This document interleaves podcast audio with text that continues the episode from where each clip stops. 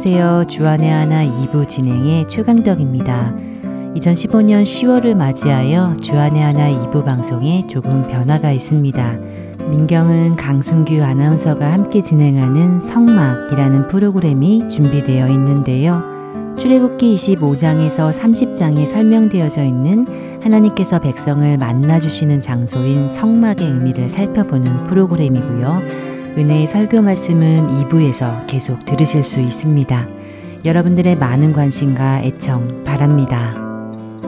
얼마 전 인터넷에서 동영상 하나를 보게 되었습니다. 남편과 아내, 그리고 4명의 딸이 함께 사는 어찌 보면 평범해 보이는 미국의 한 가정의 이야기였는데요. 첫째와 둘째 딸은 20대의 어엿한 숙녀이고, 넷째인 막내딸도 17살의 고등학생이었습니다.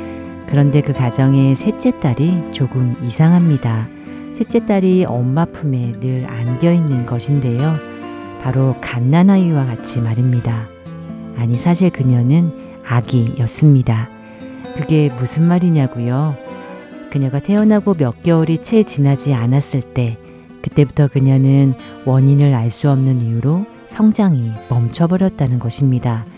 그리고 그렇게 한 살 정도 된 아기 상태로 20살이 된 것이고요. 키 76cm, 몸무게는 5.9kg. 젖먹이 아이처럼 걷지도 못할 뿐만 아니라 말도 하지 못하는 20살 된 아기. 그렇게 20년 동안 하나도 자라지 않았다는 것이 눈으로 보면서도 믿겨지지가 않았는데요. 자라지 않는 아이를 보며 그 부모들은 얼마나 마음이 아플까요? 그녀의 언니들과 동생은 이제 다 커서 혼자 운전도 하고 대학도 다니고 조금 있으면 결혼도 하여 자녀도 낳고 살아갈 텐데 스무 살 된 그녀는 대학은커녕 걷지도 못하는 어린아이니 말입니다. 그녀가 스무 살이 되도록 먹여주고 씻겨주고 기저귀를 갈아주고 유모차에 태우고 다녀야 하는 부모의 심정을 무엇으로 표현할 수 있을런지요. 도무지 자라지 않는 자녀를 바라보는 부모의 마음. 어쩌면 그 모습이 우리를 바라보시는 하나님의 마음은 아닌가 하는 생각이 들었습니다. 주님을 나의 구주로 고백하고 주 안에서 새로운 피조물로 다시 태어나 이제 말씀을 먹고 그 안에서 자라나가야 할 우리가 어찌된 일인지 자라지 않고 멈춰 있다면 말이지요. 오늘 우리의 신앙은 어떨까요?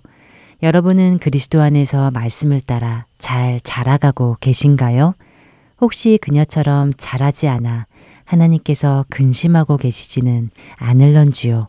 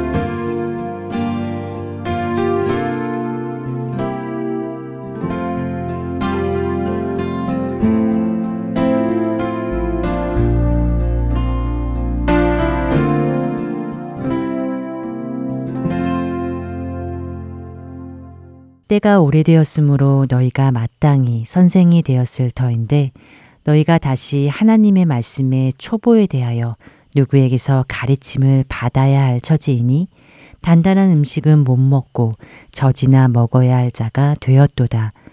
이는 젖을 먹는 자마다 어린아이니 의의 말씀을 경험하지 못한 자요. 단단한 음식은 장성한 자의 것이니 그들은 지각을 사용함으로 연단을 받아 선악을 분별하는 자들이니라. 히브리서 5장 12절에서 14절의 말씀입니다. 믿음 생활을 그렇게 오래 하였다면 이제 다른 사람을 가르칠 정도의 선생이 되어야 할 텐데 선생은커녕 다시 누군가에게서 말씀의 초보부터 배워야 할 처지에 있다는 것이지요. 히브리서 기자는 이런 자들을 향해 단단한 음식도 소화할 수 없는 젖이나 먹어야 하는 어린아이와 같은 자들이라고 책망을 하고 있습니다. 그리고 그렇게 된 이유가 그들이 하나님의 의의 말씀을 경험하지 못했기 때문이라는 것인데요. 그렇다면 반대로 의의 말씀을 경험하여 장성하게 된 자들은 어떨까요? 이어서 14절에 단단한 음식은 장성한 자의 것이니 그들은 지각을 사용함으로 연단을 받아 선악을 분별하는 자들이니라 라고 하십니다. 그들은 말씀으로 연단을 받아 장성한 분량에까지 이르러 이제 선과 악을 분별하는 데까지 이르렀다는 것이지요. 그들은 무엇이 하나님에 속한 것인지 무엇이 하나님이 아닌 악한 영들에 속한 것인지를 분별하기에 하나님의 뜻 가운데서 그분의 의를 쫓으며 살아가는 자들입니다. 그런 자들은 말씀 위에 굳건히 서 있기 때문에 어떤 것에도 쉽게 흔들리지 않게 되지 않겠습니까? 이 말씀을 보며 저의 신앙은 어디쯤에 서 있을지 얼마나 자라가고 있는지 생각을 해봅니다. 여러분들은 어떠신지요? 진리의 말씀을 먹으며 연단 가운데 선악을 분별하는 데까지 자라가고 계십니까? 혹시 아직도 하나님의 의의 말씀을 경험하지 못해 여전히 젖을 먹으며 어린아이와 같은 신앙에 머물러 계시지는 않으신지요.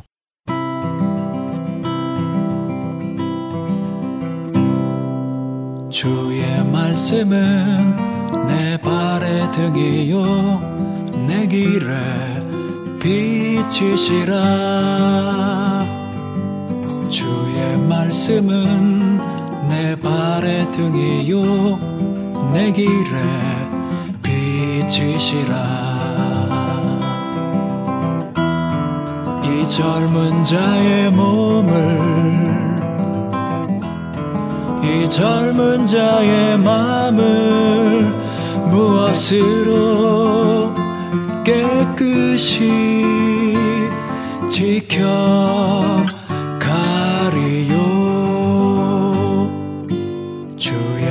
말씀은 내 발의 등이요. 내 길에 빛이시라.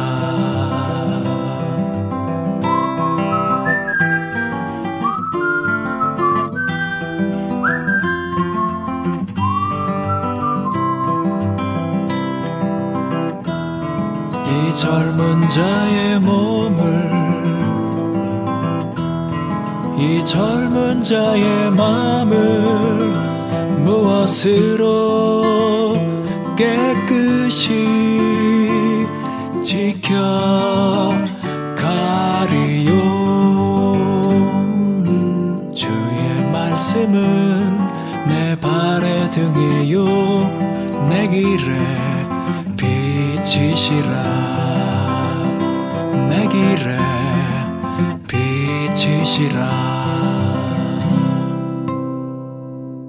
이어서 성막 함께 하시겠습니다.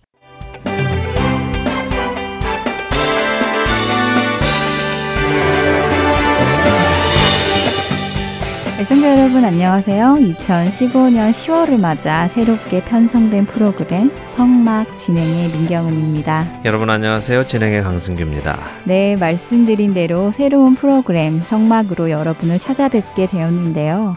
제목에서 알 수 있듯이 이 프로그램은 성막에 대해 공부하는 프로그램이 되겠지요. 예, 그렇습니다. 어, 제목 그대로 성막에 대해 함께 공부를 하는 프로그램인데요. 특별히 출애굽기 25장에서 30장에 나타나는 성막을 중심으로 공부를 하려고 합니다. 네, 성막에 대한 이야기는 참 많이 들은 것 같아요. 네.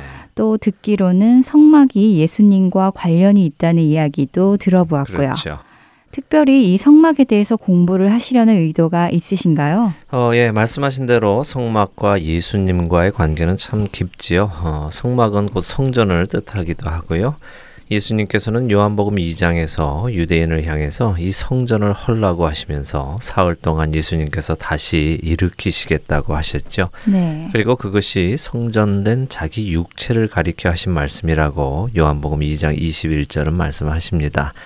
때때로 우리는 구약의 예법들은 모두 지나간 것이라고 여겨서요. 많은 신경을 쓰지 않는 모습을 보이기도 합니다만 저는 이것들을 지나간 것이라고 해서 묻어두지 말고 그것들을 꺼내어 공부함으로 해서 그 안에서 하나님의 성품과 하나님의 계획과 또 하나님의 뜻을 더 배울 수 있다고 믿습니다. 그러니까 성막을 공부해서 다시 성막을 짓자는 것이 아니라는 말씀이죠. 당연하지요. 예. 네. 우리가 구약의 율법을 다시 공부하는 이유도요. 어, 그 공부 속에서 우리는 하나님의 성품과 뜻을 깨달을 수 있기 때문이라고 저는 생각하거든요.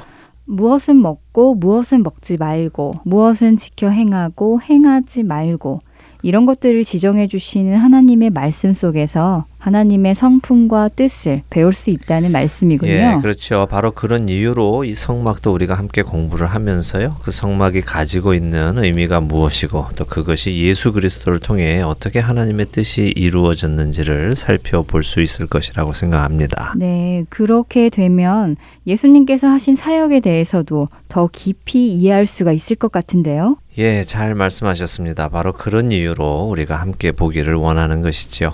어, 성막이라는 말은 우리가 사실 많이 듣기는 하는데요. 그 내용에 대해서는 사실 생각보다 아는 것이 적습니다. 민경은 아나운서는 성막 하면 어떤 곳이라고 생각하십니까? 성막이요. 예. 음, 저는 성막하면 어, 당연히 제사를 지내던 곳이라는 생각이 제일 먼저 드는데요. 예, 그렇죠. 네. 예, 많은 분들이 성막하면 제사를 지내던 곳이라고 생각하십니다. 물론 맞는 말씀이지요. 하지만 성막은 제사만 지내던 곳은 아닙니다. 성막은 하나님께서 거하시던 집이기도 했고요. 하나님께서 말씀하시는 곳이기도 했습니다. 또 하나님의 말씀을 보관하던 곳이기도 했고 하나님께 예배를 드리는 곳이기도 했습니다. 그리고 또 무엇보다 중요한 것이 있는데요. 성막은 하나님께서 백성들을 만나 주시던 곳이라는 것입니다. 그렇네요. 성막이 단순히 제사만 지내던 곳이 아니라 그 외에도 여러 가지의 의미를 가진 곳이었네요. 네.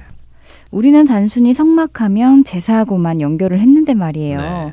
어, 또 지금 생각해보니 광야 생활을 하던 이스라엘의 한 가운데에 하나님의 성막이 계셨다는 것이 곧 하나님께서 그들과 함께 생활하셨다는 의미였다는 생각이 드는데요. 예, 아주 좋은 말씀입니다. 어, 이스라엘과 함께 하셨던 하나님, 불기둥으로 또 구름 기둥으로 그들 안에 함께 사셨고요. 그들을 직접 인도하셨던 하나님의 임재가 있는 곳이 바로 성막이었습니다. 네. 그리고 그 성막이 직접 우리 가운데에 찾아오신 것이 말씀이 육신이 되어 우리 가운데 오신 예수님의 사건이지요. 예수님의 성육신하신 사건이 성막이 우리 가운데에 찾아오신 것이라고요. 예, 요한복음 1장 14절은 말씀이 육신이 되어 우리 가운데 거하심에라고 하시죠. 그렇죠. 예, 거기서 우리 가운데 거하신다 할 때 거한다라는 단어는요.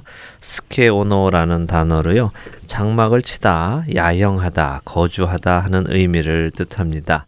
어, 이 단어를 성경 사전에서 찾아보면 이런 설명이 덧붙여 있습니다. 스케노는 장막이라는 스케노스에서 유래된 단어로 마치 구약에서 하나님이 보호와 교제의 상징인 성막에서 하셨듯 거한다는 뜻이다라고요. 어, 거한다는 그 단어의 의미가 장막을 치고 이스라엘 백성 중에 거하셨던 하나님의 그 모습을 의미한다고 하시네요. 네. 그러니까 구약에서는 성막을 통해 하나님께서 이스라엘 백성 중에 거하셨고 신약에서는 그 하나님께서 육신을 입고 예수 그리스도의 모습으로 오셔서 그의 백성 중에 거하셨다는 이야기네요. 그렇습니다. 성경은 늘 일률적이죠. 어, 일괄적이라는 말씀입니다. 구약의 하나님과 신약의 예수님은 바로 같은 분이다 하는 것을 사도 요한은 요한복음을 통해 계속해서 증거하고 계십니다.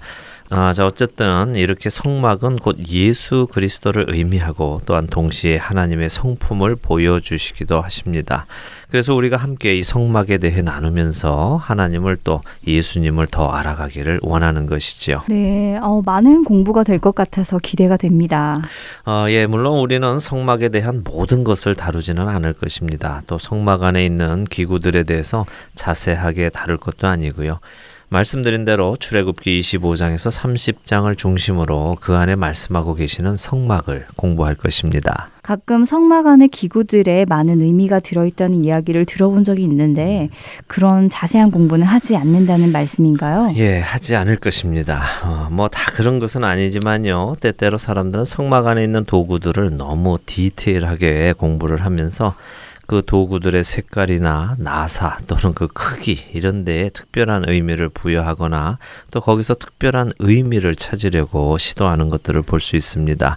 어, 예를 들어 많은 경우 성막 안에 있는 도구 중에 파란 색깔을 가진 도구는 천국을 뜻한다라고 의미를 부여하는 경우를 자주 보는데요. 파란색이 천국을 뜻한다고요? 네. 음, 하늘이 파란색이니까 아주 틀린 말은 아닌 것 같은데요. 아닌가요? 예, 뭐 우리의 관점에서 봤을 때 하늘이 파란색이니까 파란색은 천국을 의미한다는 것이 일리가 있어 보이기도 합니다. 어, 그러나 우리 생각에 일리가 있는 것이 중요한 것이 아니라 성경이 그 의미를 뒷받침하고 계시는가 하는 것이 중요한 것이지요.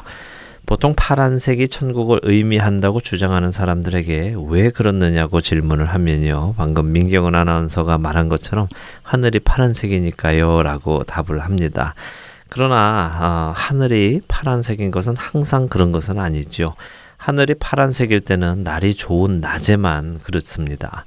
밤의 하늘색은 어떻습니까? 밤의 하늘색이요? 예. 어, 빛이 없으니까 깜깜하죠. 그렇죠. 그러면 해가 뜰 때나 질 때는 또 무슨 색깔이죠? 음, 해가 뜨고 질 때는 파란색이라기보다는 붉은색이라고 해야겠죠. 네. 짙은 노란색이라고도 할 수 있고요. 그렇습니다. 어, 제가 드리려는 말씀은 파랑색이 천국을 의미한다는 것은 성경의 근거가 없는 것이다라는 것을 말씀드리려 하는 것입니다. 우리는 성경의 근거가 없는데도 자신의 지식이나 경험에 의존해서 성경의 어떤 말씀에 의미를 부여하는 것을 아주 주의해야 합니다. 대부분의 잘못된 성경 해석이 이렇게 시작되기 때문이죠. 듣고 보니 굉장히 중요한 포인트네요. 성경을 자기 중심적으로 해석하는 것만큼 위험한 것이 없는데 어, 지금껏 그렇게 습관적으로 해온 것은 없나 돌아보게 됩니다. 그렇다면 아무래도 성경은 성경 안에서 해석하는 것이 가장 올바른 해석이라고 할 수 있겠네요. 그렇습니다. 아까도 말씀드렸지만 하나님은 일괄적이십니다. 이랬다 저랬다 하시는 분이 아니시죠. 어, 그렇기 때문에 우리는 그분의 모든 말씀을 근거로 그분의 말씀을 해석해야 합니다. 이 성막 프로그램 역시 그렇게 해석을 해 나가려 노력할 것입니다. 신약에서 구약의 성막을 잘 설명한 곳이 있습니다. 바로 히브리서인데요. 히브리서요? 네, 히브리서 9장에 보면 성소와 장막 그리고 그 안에 있었던 제사 등을 예수 그리스도께서 하신 일과 비교하면서 설명을 해 주십니다. 그 히브리서를 보면 성소에서 쓰인 것들을 설명하시기는 하지만 그 각각의 의미를 설명하는 것이 아니라 그것들이 어떤 역할을 했는가에 더 집중하고 계십니다. 그러니까 본질을 설명하시는 것이지요. 때로 우리는 너무 부차적인 것에 집중하다가 본질을 놓치는 경우가 참 많습니다. 네, 비본질적인 것에 신경 쓰다가 본질을 잃어버린다면 그것처럼 허무한 것은 없을 것 같네요. 주의해야 하겠습니다. 성막 이 시간, 다음 주부터 본격적으로 공부를 할 것 같은데요. 다음 주에 어떤 것을 가지고 만나 뵐까요? 예, 어, 먼저 성막이라는 이름부터 우리가 정의를 내릴 필요가 있다고 생각합니다. 어, 사실 출애굽기를 비롯한 민수기, 레위기 등을 보면요. 같은 성막인데도 때때로 장막, 때로는 회막, 때로는 성막, 증거막 이런 여러 가지 이름으로 표현이 되고 있거든요. 그래서 어떤 분들은 이것들이 서로 다 다른 것이라고 생각하시기도 하시는데요. 다음 이 시간에 우리가 그 각각의 이름을 살펴보면서 어떤 의미를 가지고 있는지부터 살펴보기 원합니다. 네, 다음 주 성막 이 시간에는 성막의 이름부터 공부하도록 하겠습니다. 오늘 함께 해주신 여러분들께 감사드립니다. 저희는 다음 주 이 시간에 다시 찾아뵙겠습니다. 안녕히 계세요. 안녕히 계십시오.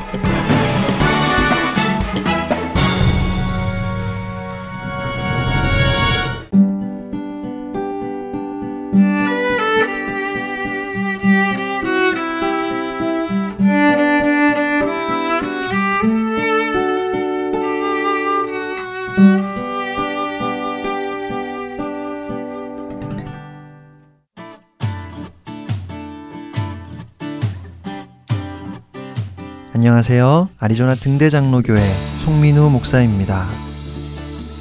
복음의 능력이 사라지는 이때 복음의 본질을 다시 돌아보길 원합니다. 복음의 능력을 삶으로 경험하기 위해 함께 나누는 말씀 주 안의 하나 오부 Power of Gospel에서 여러분들과 만나 뵙겠습니다.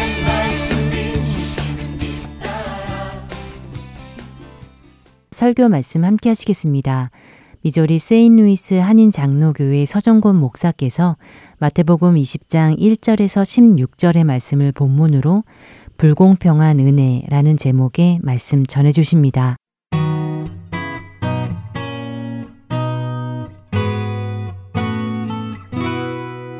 우리 함께 은혜 받으실 하나님의 말씀은 신약 성경 마태복음 20장입니다. 오늘 우리가 읽은 본문, 우리가 너무 익숙하게 잘 알고 있는 포도원 품꾼의 비유는 학자들 간에 예수님의 비유 중에서, 수많은 예수님의 비유 중에서 가장 어려운 비유다. 이렇게 얘기들 합니다.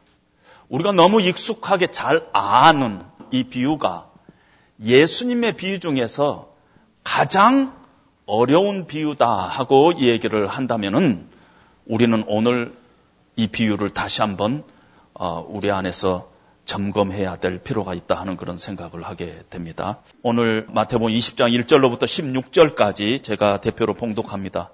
천국은 마치 품꾼을 얻어 포도원에 들여 보내려고 이른 아침에 나간 집주인과 같으니 그가 하루 한 데나리온씩 품꾼들과 약속하여 포도원에 들여보내고 또 제3시에 나가보니 장터에 놀고 서 있는 사람들이 또 있는지라 그들에게 이르되 너희도 포도원에 들어가라. 내가 너희에게 상당하게 주리라 하니 그들이 가고 제6시와 제9시에 또 나가 그와 같이 하고 제11시에도 나가보니 서 있는 사람들이 또 있는지라 이르되 너희는 어찌하여 종일토록 놀고 여기 서 있느냐?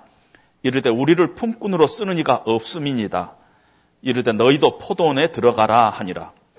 저물매 포도원 주인이 청지기에게 이르되 품꾼들을 불러 나중 온 자부터 시작하여 먼저 온 자까지 삭슬 주라 하니 제 11시에 온 자들이 와서 한 데나리온씩을 받거늘 먼저 온 자들이 와서 더 받을 줄을 알았더니 그들도 한 데나리온씩을 받은지라 받은 후 집주인을 원망하여 이르되 나중 온 이 사람들은 한 시간밖에 일하지 아니하였거늘 그들을 종일 수고하며 더위를 견딘 우리와 같게 하였나이다. 주인이 그 중에 한 사람에게 대답하여 이르되 친구여 내가 네게 잘못한 것이 없노라. 네가 나와 한 데나리온의 약속을 하지 아니하였느냐?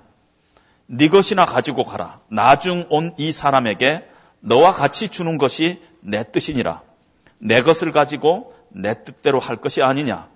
내가 선함으로 네가 악하게 보느냐?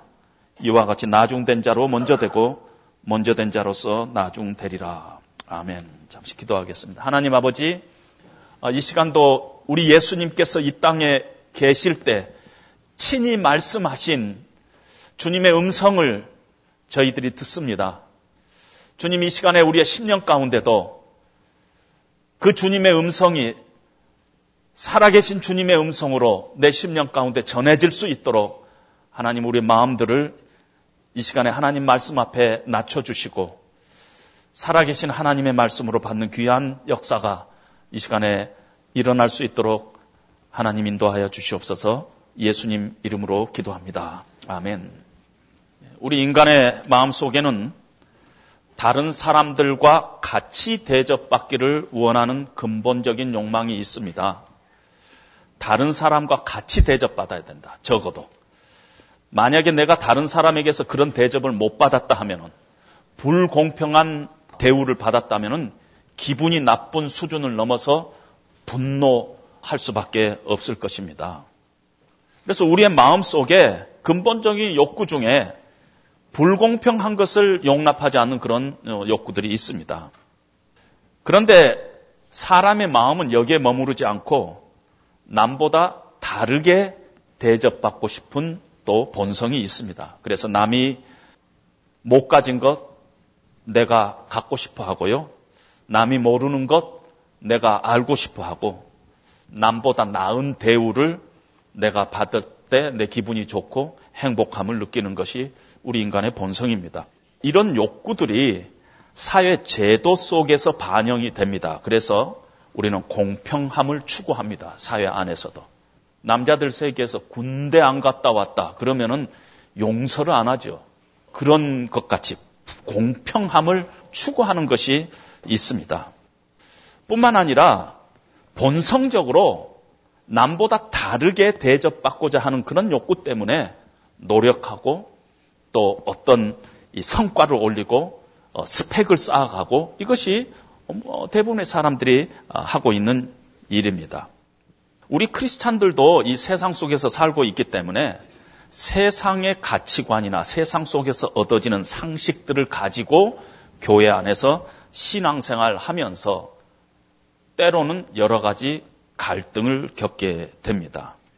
사회에서 봤을 때는 이것이 이렇게 돼야 되는데 교회 안에서는 이것이 이렇게 되지 않았을 때 이것이 불공평하지 않느냐 이런 생각을 어, 갖게 될 수가 있다는 것입니다. 그런데 놀랍게도 성경은 신앙생활이 공평함을 추구하는 것이 아니라 하나님의 마음이 어디가 있느냐. 거기에 우리의 어, 신앙의 기초가 있습니다. 하나님의 마음이 어디가 있느냐가 우리 신앙생활에 우리 인생의 기초가 어, 되고 있다는 것입니다. 그런데 때때로 우리가 얻어지는 이 상식, 이 본성, 우리가 세상에서 배운 이런 논리들 때문에 신앙생활의 원리하고 어, 가끔 이렇게 충돌할 때가 있다는 것입니다. 그래서 우리는 오늘 교회는 무엇이며 신앙생활의 기본 원리가 무엇인가 하는 것을 우리가 다시 한번 어, 하나님의 말씀을 통해서 우리가 찾아봐야 할 줄로 압니다. 예수님께서는 자주자주 비유를 통해서 하나님의 마음을 우리에게 어, 보여주십니다. 비유를 통해서 하나님을 믿는 하나님의 백성들이 가져야 할 의식이나 하나님의 백성들이 가져야 할 그런 가치관이나 어떻게 살아야 될까 하는 것들을 이런 비유를 통해서 예수님께서 말씀하십니다. 오늘 본문에도 포도원 품꾼의 비유를 통해서 천국은 하고 시작을 합니다. 하나님이 통치하는 나라에서는 하나님이 다스리는 나라에서는 하나님의 백성들에게는 하나님의 나라의 일꾼들이 가져야 할 가치관은 사고 방식은 무엇이냐 하는 것을 이야기하면서 천국은 하고 시작을 하고 있습니다. 비유는 이렇게 시작합니다. 포도원 주인이요. 포도원에서 일할 일꾼을 구하러 아침 일찍 장터에 나갑니다. 아침 6시에 나가가지고 봤더니 그 장터에서 일감을 찾는 사람들이 있어서 하루 일당 한 데나리온을 약속하고 포도원으로 데리고 옵니다. 한 데나리온은 우리 같으면 하루 일당 한 80불 이렇게 생각해도 좋을 것 같습니다. 제3시 유대 달력에다가 6을 더하면 우리 시간하고 똑같아요. 제3시 그러면 더하기 6 하면은 아침 9시입니다. 아침 9시에 또 주인이 나갔더니 장터에 놀고 있는 사람들이 있어요. 그래서 너희도 일하고 싶느냐 해가지고 임금은 적정하게 주겠다 하고 약속을 하고 또 그들을 데리고 옵니다. 정오 점심 때도 나갔더니 그런 사람이 있어서 데려오고요. 오후 3시에도 나갔더니 그런 사람이 있어서 데려오고 마지막에 오후 5시에 주인이 나갔더니 여전히 장터에 일이 없어서 놀고 있는 사람들이 있더라는 것입니다. 너희들이 왜 온종일 놀고 있느냐 그랬더니 우리를 품꾼으로 쓰는 사람이 없어서 지금까지 놀고 있다. 일자리가 없고 누가 일 시키는 사람이 없으니까 이렇게 있다. 그래서 또 그들을 데리고 와가지고 포도원에서 일을 하게 합니다. 오후 6시쯤 날이 저물어서 일이 끝날 때가 됐어요. 주인이 청지기를 불러서 지금 같으면 매니저를 불러가지고 일당을 계산을 하면서 주인이 오후 5시 늦게 와서 일을 하는 사람부터 임금을 주게 합니다. 그런데 그들이 한 시간 정도 일을 했는데 하루 일당 80불을 주는 것이에요. 한 시간도 채 일하지 못했는데 새벽 6시에 와서부터 일한 사람들, 아침 9시서부터 일한 사람들이 얼마나 가슴이 두근거렸겠어요. 오늘 아주 재수 좋은 날이다. 이거 주인이 이게 이상한 사람이네. 한 시간 일한 사람을 한 데나리온 뭐 80불을 주니까 이게 오후 5시에서 1시간밖에 안 한 사람을 80불을 주니까 내가 아침부터 일했으니까 나는 적어도 200불은 주지 않겠나. 그렇게 생각을 했습니다. 오늘 10절에 보니까 먼저 온 자들이 더 받을 줄 알았다 하고 성경이 기록하고 있는 것을 봐서 마음속에 자기들은 더 받을 걸로 기대를 했습니다. 그런데 봉투를 열어봤더니 한 데나리온밖에 안 들은 것이에요. 80불밖에 안 든 것이에요. 20불짜리 4개밖에 안 든 것이에요. 너무나 화가 났어요. 나중 온 사람들이 1시간밖에 일 알았는데 그 사람들도 80불 받았는데 새벽부터 죽어라 일한 우리에게도 똑같이 80불을 주는 거 이건 말이 되느냐? 이게 unfair. 이건 불공평하다. 이런 생각이 들어가지고 아주 기분이 나빠가지고 주인을 원망하면서 주인에게 항의를 했습니다. 오늘 이 포도원 품꾼의 비유는요, 주인이 왜 그랬을까? 이것이 이 비유의 메시지입니다.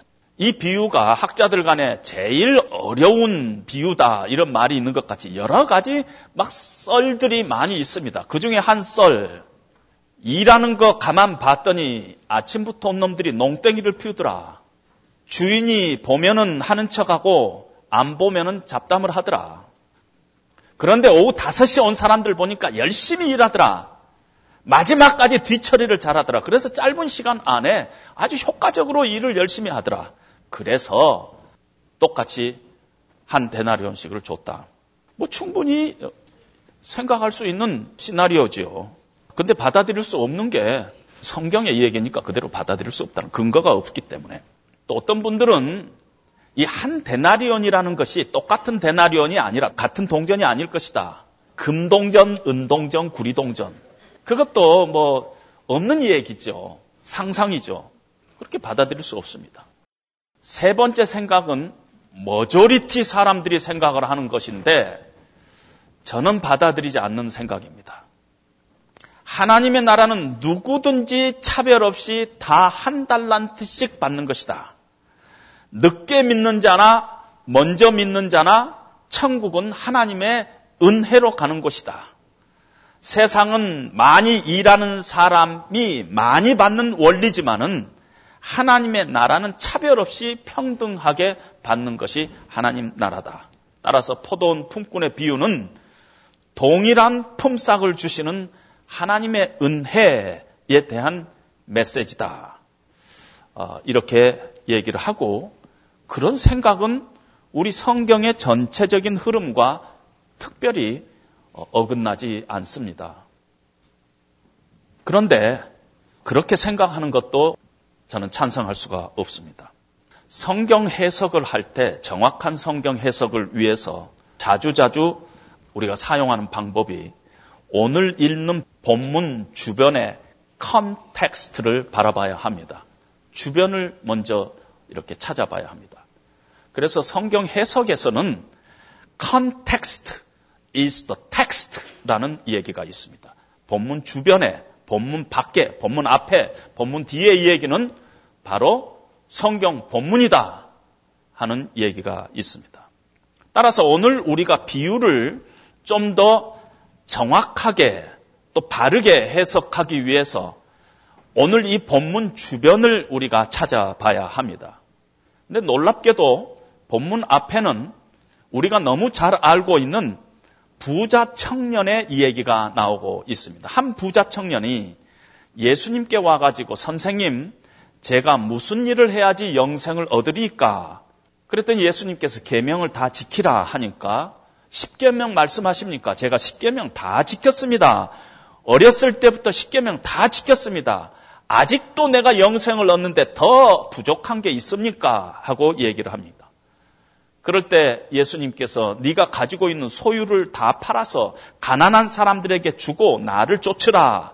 그렇게 얘기를 합니다. 이 부자 청년이 걱정하다가 결국은 예수님을 버리는 길을 택합니다. 재물이 많음으로 근심하면서 그 자리를 떠납니다. 그 사건이 딱 있자마자 베드로가 인터셉트 하면서 주님, 저 청년은 재물에 대한 미련 때문에 못 버리고 떠나갔지만 우리는 모든 것을 버리고 주님을 따라 싸우니 우리가 무엇을 얻으리까? 하면서 19장 27절에 이 얘기를 합니다. 그럴 때 예수님께서 바로 29절에 내 이름을 위하여 집이나 형제나 자매나 부모나 자식이나 전토를 벌인 자마다 여러 배를 받고 또 영생을 상속하리라. 그래, 하나님을 열심으로 섬기고 희생하고 열심으로 수고하고 헌신하는 거 하나님 나라에서 반드시 하나님께서 상급을 줄 것이다. 그러면서 예수님께서 바로 또 28절에 인자가 영광의 보좌에 앉을 때 나를 따르는 너희도 열두 보좌에 앉아 이스라엘 열두 지파를 통치할 것이다. 보상이 있다는 거예요. 너희가 열심히 모든 것 다 버리고 이 부자 청년과 다르게 나를 쫓았지 않느냐, 희생했지 않느냐, 헌신하지 않느냐, 반드시 하나님 나라에서 보상이 있을 거라는 거예요. 내가 영광의 보좌에 앉을 때 너희들이 나와 함께 열두 지파를 이 통치하는 그 놀라운 일에 너희들이 함께 할 것이다. 그렇게 얘기를 하는 것만으로 끝났으면 좋을 텐데 오늘 비유가 있기 바로 직전에 그러나 먼저 된 자로서 나중되고 나중된 자로서 먼저 될 자가 많으니라 하는 어떤 경고를 제자들에게 하십니다. 그리고 오늘 본문에 어, 포도원 품꾼의 비유를 하시고 비유 마지막 센텐스에 이와 같이 나중된 자로서 먼저 되고 먼저 된 자로서 나중되리라 하는 것으로 비유를 마칩니다. 비유의 앞에 또 먼저 된 자가 나중되고 나중된 자가 먼저 되는 자가 많으리라. 비유의 뒤에도 이와 같이 나중된 자로서 먼저 되고 먼저 된 자로서 나중되리라 하는 것으로 비유를 앞 뒤로 마감을 하고 있다는 것입니다. 그리고 이 비유가 끝난 다음에 어떤 사건이 있느냐면은 예수님께서 에루살렘으로 올라가는 길에서 제자들에게 이제 인자가 대제사장들과 서기관들에게 넘기어서 능욕을 당하고 채찍질을 당하고 십자가에 못 박혀 죽으리라 하는 것을 제자들에게 얘기를 합니다.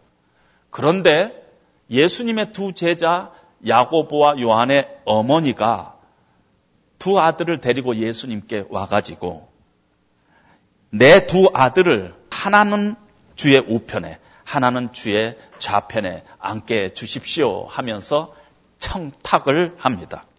그럴 때 예수님께서 네가 구하는 것을 알지 못하는구나. 내가 마시는 잔을 네가 마실 수 있겠느냐 하는 알아듣지 못할 말씀을 하십니다. 이런 청탁의 소식을 나머지 열 제자들이 듣고 분이 여겼다고 성경이 기록하고 있어요. 너희들끼리 다 해먹어라. 이렇게 얘기한 것입니다. 그리고 나서 예수님께서 제자들을 다 모으고 나서 너희 중에 누구든지 크고자 하는 자는 너희를 섬기는 자가 되고 너희 중에 누구든지 으뜸이 되고자 하는 자는 종이 되어야 하리라.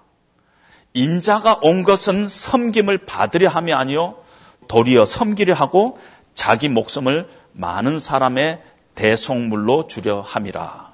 이렇게 지금 이 얘기가 이렇게 전개되고 있다는 것입니다. 이런 context를 가지고 다시 우리가 오늘 본문을 보는데요.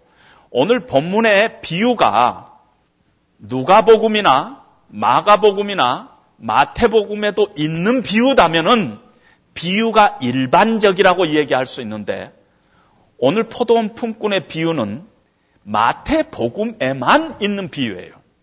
그리고 마태복음은 어떤 거냐면은 마태복음을 받는 독자들은 이미 하나님을 알고 하나님을 믿는 하나님 앞에 제자들이라고 보면 됩니다. 그래서 마태복음은 하나님의 백성들이 이 땅에서 어떻게 살아야 하는가? 예수 믿는 사람의 라이프 스타일은 어때야 되는가?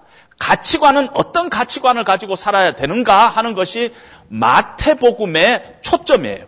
그렇기 때문에 오늘 이 비유는 제자들에게 하는 비유라는 것입니다.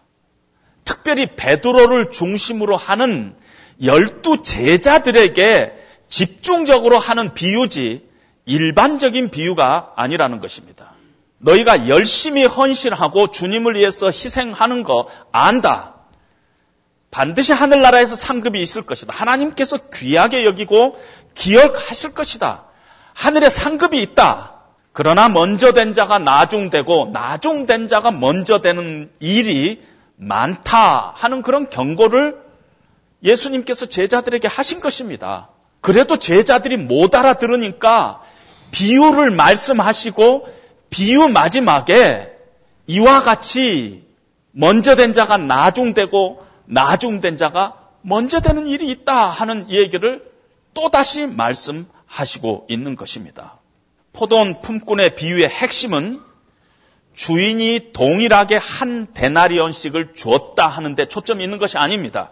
이 비유를 통해서 전달하고자 하는 우리 예수님의 의도는 품꾼들의 태도가 옳지 않다 하는 것을 지적하는 것입니다. 그래서 예수님께서 늦게 온 사람, 오후 5시에 온 사람에게 한 달란트씩을 먼저 주는 상황을 예수님께서 설정을 하십니다. 그리고 제자들에게 너희가 어떤 동기로 어떤 생각을 가지고 지금 나를 섬기고 있느냐? 너희는 도대체 어떤 품꾼이냐? 오후 5시에 온 품꾼이냐? 아침 9시, 아침 6시에 온 품꾼의 생각을 가지고 지금 너희들이 지금 나를 섬기고 있느냐? 하는 것을 예수님께서 비유를 통해서 이렇게 보여주시고 있습니다. 아침부터 수고한 품꾼들, 자기에게 더 많은 것을 줄 것을 기대했는데 동일하게 한 달란트씩을 주니까 주인에게 원망을 합니다. 주인이 대답을 합니다. 네가 나와 한 데나리온을 약속하지 않았느냐? 내 것을 가지고 내 뜻대로 쓰는 것이 그것이 악한 일이냐? 네가 왜 그것을 악하다고 보느냐? 왜 네가 시기하느냐? 왜 비교하느냐? 왜 원망하느냐? 하고 지금 어, 예수님께서 말씀하신다는 것입니다. 예수님의 열두 제자가 모든 것을 버리고 주님을 따랐어요. 그 일은 귀한 것입니다. 칭찬받을 만한 일이에요. 천국에 상급이 있을 것입니다. 그러나 우리 주님은 그것을 자기의 공로로 생각하는 것은 용납할 수 없다는 것이에요. 한 교회에서 20년, 30년 섬기다가 은퇴하는 것은 하나님 앞에 귀한 일이고 아름다운 일입니다. 그러나 그 일이 자기의 공로가 되고 자랑이 되는 것은 하나님이 용납할 수 없다는 것입니다. 어려울 때 교회를 위해서 헌신하고 희생하고 봉사하고 30년, 40년 한 교회를 섬기는 것은 귀한 일이죠. 아름다운 일이죠. 하나님 앞에 반드시 상급이 있을 것입니다. 그러나 그것이 공로가 되고 그거는 먼저 된 자가 나중되는 일이 많다. 조심해라. 예수님께서 그런 경고를 하신 것이라는 것입니다. 예수님의 제자들의 마음이요. 지금 이 에루살렘으로 올라가면서 서로 높은 자리에 앉으려고 다투었어요. 성경이 그렇게 얘기하고 있어요. 그래서 서로 막 분해했어요. 이것이 제자들의 지금 사고 방식이었어요. 예수님께서 이 비유를 통해서 그들의 마음을 들여내면서 이들의 마음을 수술하기를 주님께서는 원하시고 있는 것입니다. 주님의 일을 열심으로 앞장서서 할 때 조심하라는 것이 먼저 된 자가 나중 될 수 있는 위험이 있다는 것을 명심해야 된다는 것입니다.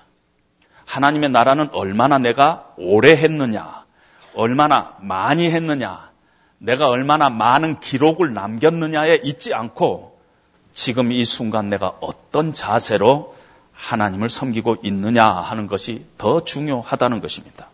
우리는 늘 기억해야 할 게 우리가 새벽 6시에 온 사람이든 오후 5시에 온 사람이든 본래 내가 어디에서 서성거리고 있었던 장가 주인이 불러주지 않았다면은 아직도 우리는 장터에서 우리 인생을 낭비하고 아무 의미 없이 우리 인생을 살아갈 수밖에 없는 존재였는데 주님께서 우리를 어떤 사람은 아침 새벽 6시에 어떤 사람은 12시에 어떤 사람은 오후 5시에 주님께서 부르셨다는 것이에요. 중요한 건 내가 언제 불렀느냐가 중요한 것이 아니라 주님이 그 시간에 나를 부르지 않았다면은 내가 지금 이 자리에 없다는 것입니다. 하나님께서 저는 마흔 살 때 불렀어요. 그래서 마흔 살 때 신학을 했어요. 여러분, 제 인생 가운데 오랫동안 그것이 섭섭했어요. 너무 늦게 불렀어요. 신학교를 졸업할 때 제가 잘 아는 교수님이 교수가 될 생각은 없느냐? 여기 세인트루이스에서 어느 대학 가서 조금 공부하고 커버는 떠나서 교수가 될 생각은 없느냐 했을 때 제가 그 교수 보고 이렇게 얘기했어요. 네하고 나하고 나이가 같은데 같은데 내가 지금 가서 또 공부해가지고 어, 신학교 와서 가르치는 그 일 나 안 한다. 오랫동안 그것이 마음속에 어, 섭섭함이 있었어요. 왜 하나님께서는 나를 좀 빨리 부르지 않았을까? 내가 좀 빨리 불렀으면 훨씬 더 기회가 많았을 텐데 한 5년만 빨리 불렀어도 내가 큰 교회 목사가 될 수 있었을 텐데 그런 생각이 없었겠어요? 저도 있었어요. 한두 번. 그런데 우리가 가만히 생각하면은 새벽 6시에 불렀든 12시에 불렀든 오후 3시에 불렀든 오후 5시에 불렀든 부르시면 하나님 앞에 달려 있는 것입니다. 그때라도 나를 불러주시는 거 얼마나 큰 은혜냐는 것입니다. 그런 우리를 주님이 부르시고 하나님의 나라의 일꾼 삼아주시고 백성 삼아주시고 늦게나마 하나님께서 사역자로 삼아주시고 교회 일꾼으로 삼아주시는 것은 하나님의 은혜예요.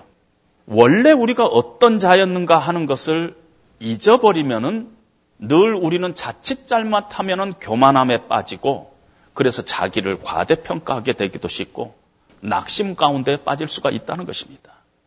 내가 더 받을 자격이 있다고 생각한다면 주인에 대해서 원망감이 생기고 불평이 생기고 그럴 것입니다.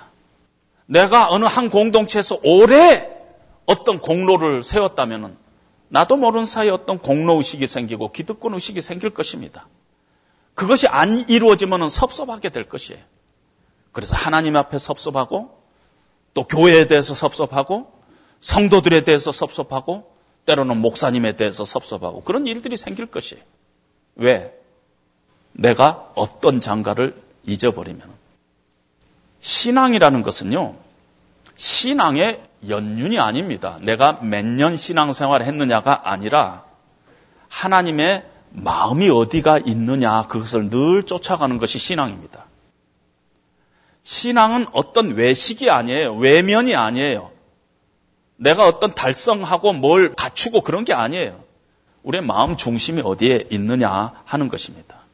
신앙생활은 공로의식으로 하는 게 아니라 빚진 자의 심정으로 하는 것이에요. 늘 오후 5시에 포도원에 들어온 사람들이 가지고 있는 그 마음, 그 마음을 늘 죽을 때까지 갖는 것이 신앙인이라는 것입니다. 만약에 내 신앙의 감격과 감사와 기쁨이 만약에 사라지고 있다면은 그리고 아무 부담 없이 그냥 막 어, 신앙생활하고 뭐 섭섭하고 이런 일이 생긴다면 우리가 다시 한번 생각해 봐야 돼. 내 신앙의 이 주소가 지금 어디에 있는가? 내 기초가 어디에 두고 있는가? 하나님의 절대적인 그 주권적인 은혜가 나를 하나님께서 구원하실 뿐만 아니라 그 은혜가 나를 오늘도 이 자리에 있게 했다는 생각을 갖고 있는가? 그 우리가 늘 생각해야 한다는 것입니다. 천국에서 누가 더 높으냐 하는 것은 어리석은 질문입니다. 천국에서 누가 더 높으냐 하는 질문을 받았을 때 예수님께서 나의 마시는 잔을 네가 마실 수 있겠느냐 하고 얘기를 합니다. 만약에 인간적으로 교회 안에서 어떤 높음과 낮음이 있다면은 그 높은 사람은 예수님의 십자가의 고난의 잔을 먼저 마실 사람이에요. 먼저 마실 순서지 어떤 높은 자리의 순서가 아니라는 것이에요. 고난을 받아야 될 순서라는 것이에요. 책임의 순서예요. 절대 우리는 우리의 헌신을 다른 사람과 비교해서는 안 되는 것입니다. 주님하고 비교해야 돼. 다른 사람하고 비교하면은요, 내가 좀 잘났으면은 내 자신이 교만해지고 좀 못하면은 내가 열등감에 빠지는 거야. 주님하고 비교해야죠. 주님이 나를 어떻게 부르셨는가? 여러분 목사님들 중에서요 정말 훌륭하신 목사님들이 쫙 오지에 가가지고 조그만 데 가가지고 평생 그 몇십 명 붙잡고 평생 사역하는 목사님들이 제 주변에도 한두 명이 아니에요. 그건 누굴 다른 사람하고 비교해요? 다른 사람하고 비교했으면 벌써 자살했어요. 큰 교회 하든 작은 교회 하든 그것이 문제가 아니라 늘 하나님 앞에 내가 어떤 자인가. 나는 오후 5시에 포도원에 들어온 자다. 그렇지 않았으면 내가 정말 내 인생 낭비할 수밖에 없는데 그때라도 하나님이 부르셔서 은혜로 하나님께서 이 일을 맡겨주셨다. 그 생각을 가지고 늘 우리가 하나님의 몸된 교회에서 섬겨야 하는 것입니다. 누가 보면 17장에 보면은 예수님께서 명한 대로 하였다고 종에게 살해하겠느냐.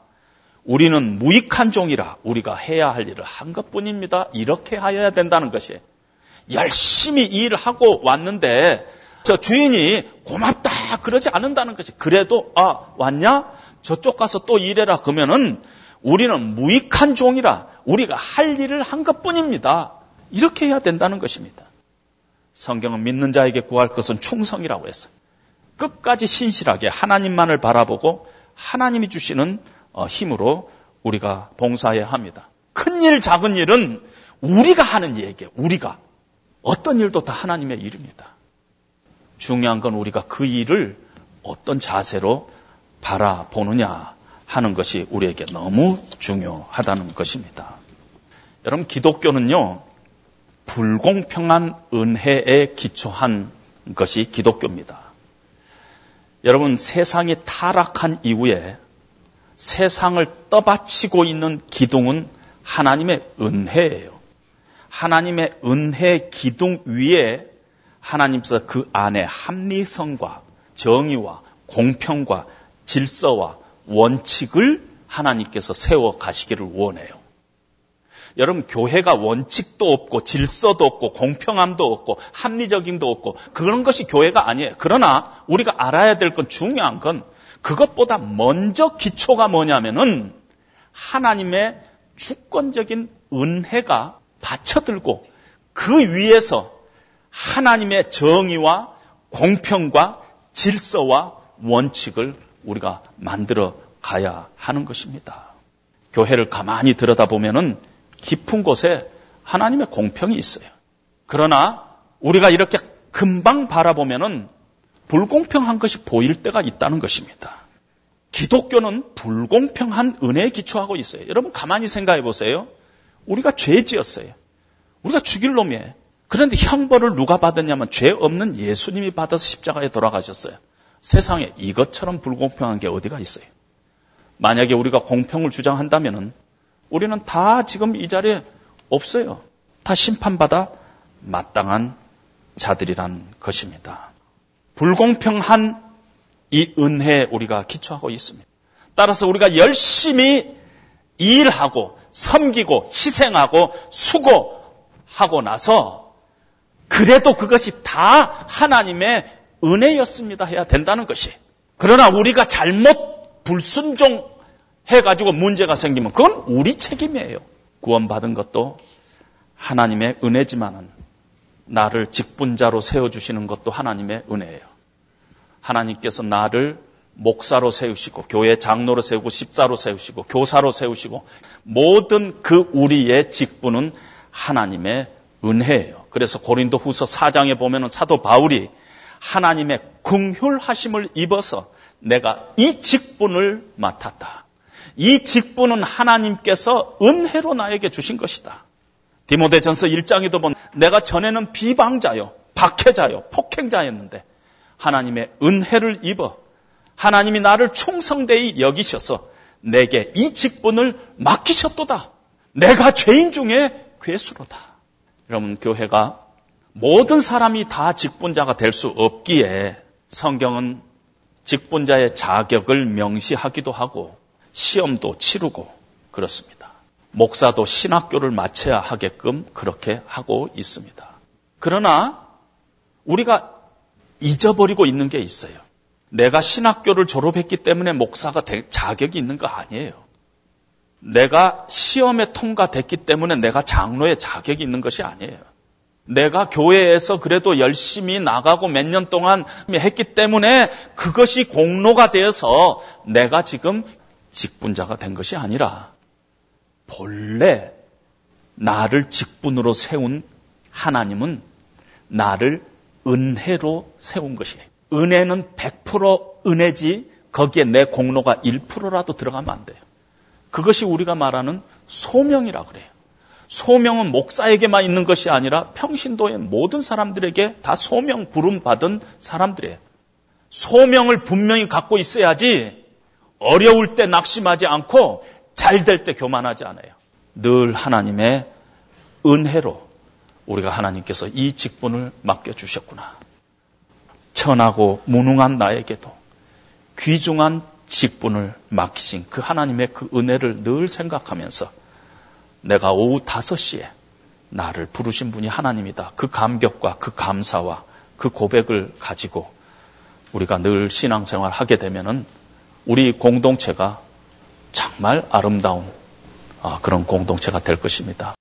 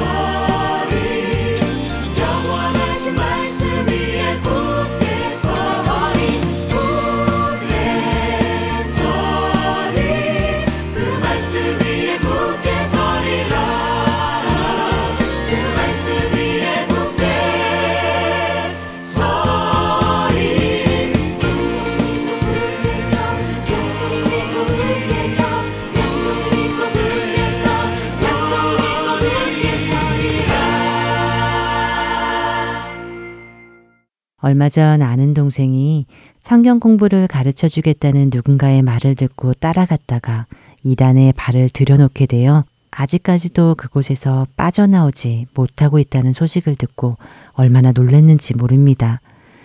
게다가 그 친구는 어려서부터 열심히 교회를 다니던 아이라 더더욱 충격이 아닐 수 없었습니다. 그렇게 오래 교회를 다녔는데도 말씀을 왜곡하며 가르치는 그들의 말을 어떻게 믿을 수 있을지 도무지 이해가 되지 않았는데요. 오늘 우리는 그 어느 때보다도 혼탁한 시대를 살아가고 있습니다. 더 많은 이단들이 날뛰고 있고 성경을 마음대로 해석하며 진리를 왜곡하는 사람들로 넘쳐나고 있습니다. 하나님의 말씀이 땅에 떨어져 가고 무엇이 옳은 것인지 무엇이 그른 것인지 분별하기 어려운 시대를 우리는 살고 있습니다. 이 세상이 마지막을 향해 가고 있기에 사단은 더욱더 우리를 혼란스럽게 하려고 하지 않겠습니까? 이것이 우리가 말씀 위에 더 굳건하게 서 있어야 할 이유입니다. 하나님의 지각을 가지고 연단을 받으며 선과 악을 분별하는 데까지 자라가야 합니다.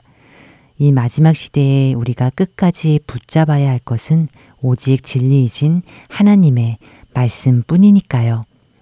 그렇기 위해 우리에게 필요한 것은 단단한 음식인 하나님의 말씀을 계속적으로 읽어나가며 말씀을 경험해가는 것입니다. 교회를 아무리 오래 다녔다 하더라도 하나님의 의의 말씀을 경험하지 못했다면 소용 없습니다. 매일매일 말씀 앞에 앉아 말씀과 씨름하며 하나님과 일대일의 관계 속에서 하루하루 자라나가야 합니다. 오늘 나의 신앙이 어린아이와 같은 신앙에서 멈춰 있지는 않은지, 몇 년을 교회를 다녀도 도무지 변화가 없는 신앙에 머물러 있지는 않은지 스스로 돌아보며 다시 말씀 앞으로 나아가는 우리 모두가 되기를 소원합니다. 그렇게 주님의 말씀을 갈망하며 성령님의 도우심을 간구할 때 분명 성령님께서 우리의 눈을 밝혀 주실 것입니다. 다음 한 주간 어린아이와 같은 신앙에서 벗어나 이제는 단단한 음식을 먹으며 믿음의 장성한 분량에까지 이르는 우리 모두가 되기를 바라며 주안의 하나 2부 여기에서 마치도록 하겠습니다. 지금까지 구성과 진행의 최강덕이었습니다. 안녕히 계세요.